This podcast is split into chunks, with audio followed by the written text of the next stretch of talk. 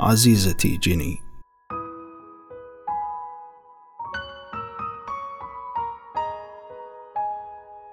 ها أنا ذا أكتب لك ثانية.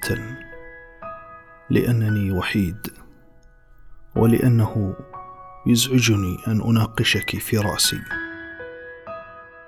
من دون أن تعرفي عن هذا النقاش شيئا أو حتى أن تتمكني من الحديث معي.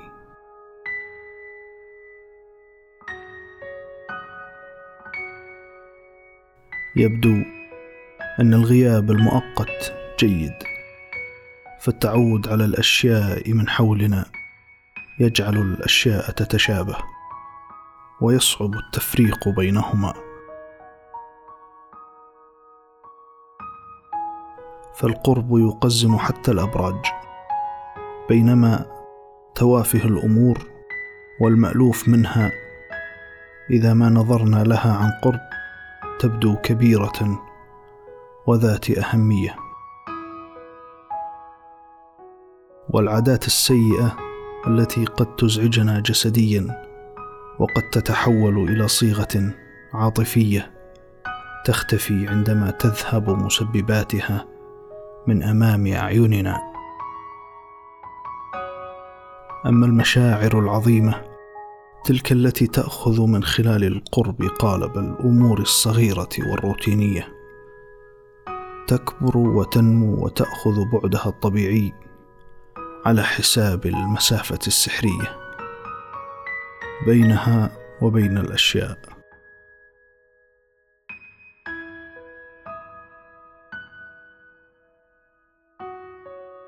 هكذا هي الأمور مع حبي الخاص.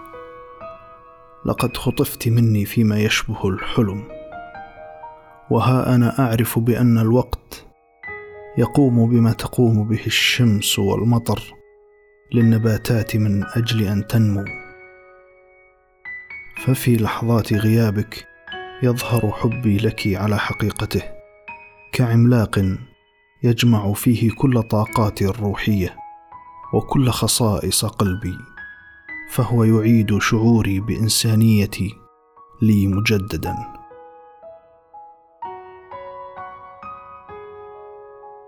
لأنني أستطيع الآن أن أشعر بهذا الشغف الجم وذلك الافتراق الروحي الذي يوقعنا في شراكه البحث العلمي المعاصر. وهذه الشكوكية التي تجبرنا على إيجاد العيوب في كل انطباعاتنا الشخصية والموضوعية. كل هذا مصمم ليجعلنا صغارا خائري القوى كثيري الأنين. لكن هو الحب. ليس ذلك الحب على أسلوب فيورباخ وليس من أجل الاستمرار في هذه الحياة.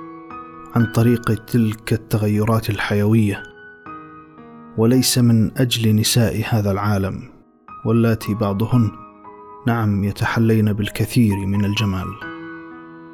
لكن أن لي أن أجد وجها كل خواصه كل تجاعيده هو عبارة عن تذكار لأجمل وأعظم لحظات حياتي حتى آلامي المبرحة. اللامنتهية وخسائر حياتي الفادحة التي لا تعوض.